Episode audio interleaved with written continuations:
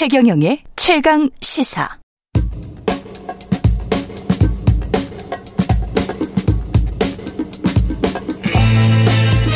네, 우리가 접하는 뉴스의 대처부터 지금까지 뉴스 일대기를 쫙 살펴봅니다. 뉴스톱 김준일 수석 에디터, KBS 박대기 기자, 그들의 전지적 시점으로 분석하는 뉴스 일대기 지금부터 시작합니다. 안녕하십니까? 네, 안녕하세요. 예. 오늘의 일대기는 대통령의 휴가 일대기네요. 예. 박대기 기자는 휴가를 네, 아직 못 갔습니다. 예, 오늘 패션은 휴가 패션. 네, 하와이 옷이, 패션. 예, 옷이라도 좀 휴가를 갔다 오려고 예, 좀 시원하게 제, 입었습니다. 제주도나 저도 패션 뭐 이렇게. 김준일 기자는 제가 네. 에디터는 네. 봤어요. 페이스북에서. 아, 예. 네. 몽골. 몽골. 멋지게 사진 잘 나오더구만요, 그게. 제가 원래 사진이 좀 잘 나오고요. 네. 그러니까 몽골, 네. 아니, 저뭐 대통령 휴가 얘기하는데 감히 네. 제 휴가를 얘기하는 게 좀 그렇긴 한데. 슬쩍. 예. 그 몽골에 가서 그 끝도 없이 펼쳐진 지평선을 보니까 아. 가슴이 웅장해졌습니다. 음. 인간은 미미한 존재구나. 미미한 존재구나. 음, 늘 겸손해야 되겠구나. 그 밤에 네. 360도로 이렇게 별이 보이더라고요. 네. 지평선이 다 보이니까. 네. 그러니까 예전에 아레아 한글 한글을 그 세종대왕이 창조해 창제할 때 하늘은 둥글다. 그리고 음. 땅은 평평하다. 사람은 서 있다. 그래서 그렇죠. 점 찍고 요거 이거 만들었잖아요. 그렇죠. 모음을 예. 예. 왜 하늘이 둥근지를 알겠더라고요. 야, 예. 정말 둥굽니다. 하늘은. 이런 언어학적 분석까지. 예. 아, 훌륭합니다. 예. 저도를 일단 6박 7일 일정으로 윤석열 대통령이 떠났고 휴가를 떠났고 저도 하면 뭐 박근혜 전 대통령이 백사장에 새긴 저도의 추억이 네, 그 있겠죠? 그 집권 1년 차때 여름 첫 여름 휴가에서 이제 저도를 방문해서 음. 백사장의 그 나뭇가지로 저도의 추억이라고 이제 글을 써가지고 그때 화제가 됐었었는데요. 네.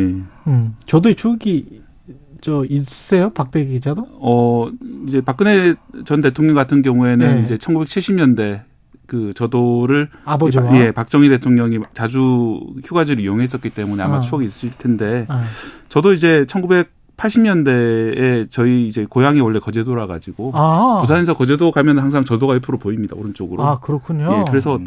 그 앞을 아마 수백 번은 다닌 것 같아요. 그래서 아. 어릴 때 이제 보고 어르신들이 아 저 섬이 바로 대통령 별장이다 이런 말을 해줬던 기억이 납니다. 고향이 거제도. 네. 그리고 지금도 성소년이네. 네, 지금도 네. 거제도에서 그 배를 유람선을 타면은 지금 아마 대통령 휴가기에는 막혀 있을 것 같은데 음. 나머지 기간에는 저도를 방문해서 일반인들도 관광을 할 수 있거든요. 가봤어요? 아직 못 가봤는데 이거 아. 보니까 좀 가봐야 되겠다 생각이 듭니다. 예. 배 티켓 가격은 2만 천 원이고요. 아 티켓 가격까지.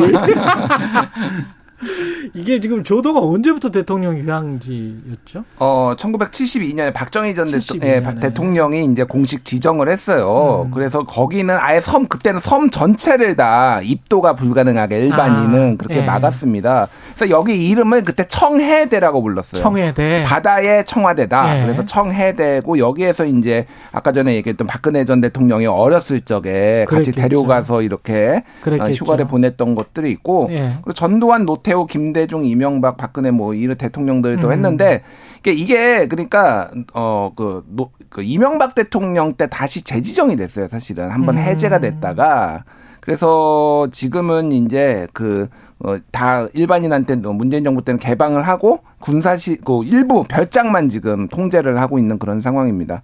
그래서 그 여기를 이제 청남대가 이제 김영삼 정부 때 그렇죠, 생기면서 그렇죠. 네. 어 김영삼 대통령은 청남대로 갔고 그것도 청남대도 공개가 됐잖아요. 좀 설명 을 드리면 네. 이제 청남대 예, 예. 자체는 김영삼 정부 이전에 이제 전두환 대통령 시절부터 네. 이제 대청호 근처에서 만들어져 있었고요. 아.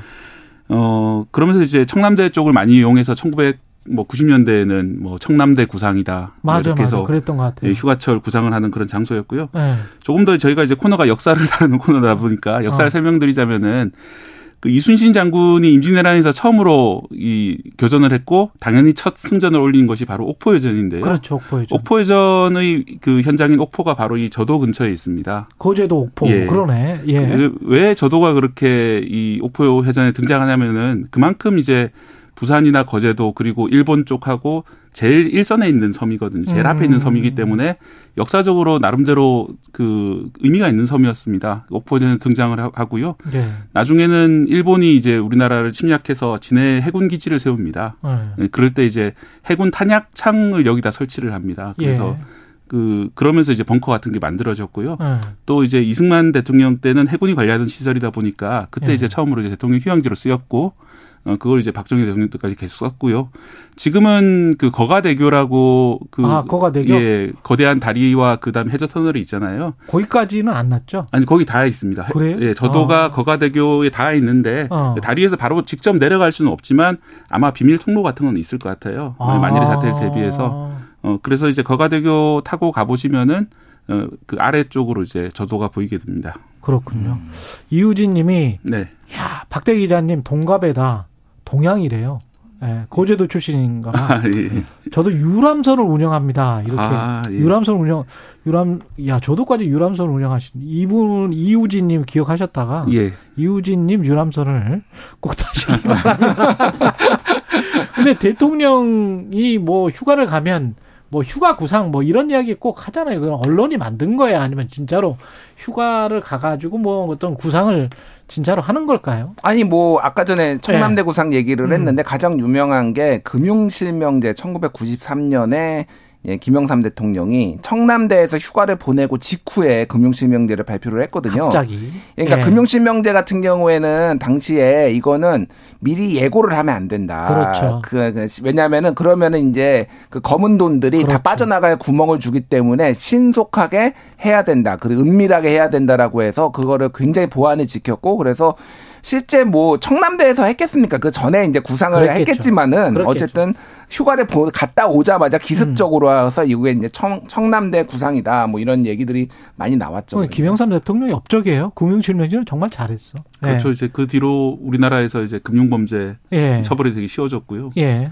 뭐 역사적인 변화가 있었던 하나 해지와 마찬가지로 이제 커다란 변화를 만든 정책이었죠. 휴가를 갔다 와서 뭐 정치가 좀 변한다거나 전국이 변한다거나 그런 사례도 있습니까? 그러니까 작년에 아. 윤석열 대통령 같은 경우에도 휴가를 못 가지 않았어요? 뭐 그러니까 어디로 못 가고 아. 사저에서 이제 그러니까 개인 집에서 그때는 이제 사저였죠. 네. 예, 그 서초동? 서초동에서 자택에서 어. 머물렀는데 그때 펠로시 하원 의장 왔는데 아. 연극 보러 가서 뭐 맞다, 맞다, 하원. 의장 홀대했네 아니네 뭐뭐 뭐 이런 이제 뭐 논란들도 그 이후에 있었죠. IRA 법안 들어 저 처리가 돼 버리고 뭐 이래 이랬던 상황들이었죠. 뭐. 예, 현대차 뭐 기아차 손해를 보내 그때 막을 어, 수 있었는데 여파가 지금 그렇죠. 상황이죠. 예, 음. 그리고 뭐 인사도 보통 이제 그 휴가를 갔다 와서 인사를 내는 경우도 꽤 있어요. 아, 그래서 휴가 갔다 와서. 예, 예, 예. 그래서 음. 뭐 윤석열 대통령도 그때 굉장히 지지율이 낮고 어려울 때인데 인사를 뭐 몇몇 어, 수석 그때 홍보 수석을 예. 교체를 했고요. 예. 또 국정기획수석을 그 새로 이제 신설해서 그렇죠. 임명을 하는 그런 어, 인사 교체를 했고 이번에도 그래서 아마 그 갔다 온 다음에 인사설이 좀 있습니다. 몇몇 예. 부처에 대해 가지고 어. 아마 이제 어 사실은 이제 소폭 개각 을 하지 않겠냐 이런 음. 인사설이 나오고 있는 상황입니다. 뭐 문체부, 산자부 뭐 이런 데가 음. 뭐 교체되지 않겠느냐라는 음. 언론 그 보도가 나왔던 것들. 예, 예, 예. 휴가 갔다 와서 휴가를 갈 때 대통령이 무슨 책을 읽었느냐, 무슨 뭐 이렇게 관련해서 무슨 쑥 보도 자료도 나오고 그러면서 뭔가 대통령의 생각, 철학이 담겨 있는 듯한 그런 뉘앙스를 주고 뭐 이랬던 적도 많았던 것 같은데. 음. 뭐 일단 그 책을 좀 집중적으로 읽었던 분들이 이제 박근혜 대통령 그리고 음. 노무현 대통령 뭐 문재인 대통령 이런 분들이 그러니까 뭐 이명박 대통령도 많이 있고 그래서 예전에 네. 박정희 대통령은 음. 사진 보면은 우통 먹고 막 이렇게 막 놀고 막 이런 게 좀 가족적인 모습을 많이 네. 뭐 이렇게 했다라고 한다면 이제 책으로 메시지를 낸 게 아무래도 네. 김대중, 노무현 뭐 요때인 것 같아요. 그래서 네. 노무현 대통령 같은 경우에는 아예 리스트를 공개를 했습니다. 책 음. 자기가 읽는 책 리스트 뭐 이를테면은 뭐 파인만의 여섯 가지 물리 이야기, 뭐 코끼리를 춤추게 하라, 주 5일 트렌드 민주화 이후의 민주주의 뭐 이런 리스트들을 공개를 했고요. 이명박 전 대통령 같은 경우에는 넛지라는 아, 이렇게 예, 경영학 예, 경영학 예. 책, 예, 예, 뭐 경영 심리학 뭐 예. 뭐 이런 책 뭐 얘기를 했고요. 박근혜 대통령 같은 경우에도 한국인만 모르는 다른 대한민국 뭐 이런 어. 것들을 소개를 하고 그랬죠. 뭐 김대중 대통령 같은 경우에는 비전 2010년 한국 경제. 이분은 경제 많이 알아서 그렇죠. 경제책 굉장히 많이 읽었어요. 그렇죠. 예. 옥중에서도 계속 경제 음. 경제 중소기업 뭐 이런 것만 팠던 분이기 때문에 그렇네요. 예. 박정희 전 대통령과 관련해서도 아니 그 문물을 다 갖춘 거는 사실이에요. 사실은 박정희 아, 그럼요. 전 예. 네. 예. 이 뭐 우통 벗고 뭐 운동하고 이것뿐만이 아니고 음. 과거에 박근혜 전 대통령이 그 박정희 전 대통령 그 수첩을 보여주면서 했던 토론이 있어 그뭐 토론이 아니고 대담이 있었는데 음.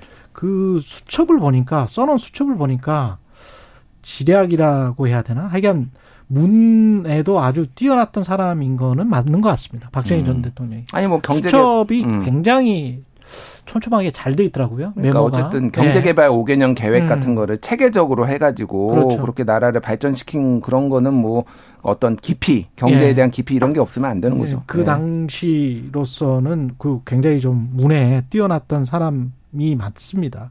외국 대통령들은 휴가를 어떻게 보내나요? 잘 보내죠. 길게. 잘, 길게 막 한 달간 갔다 오고 그랬던 사람들도 있지 않았어요? 아 그러니까 음. 옛날에 조지 네. 부시 대통령이 음.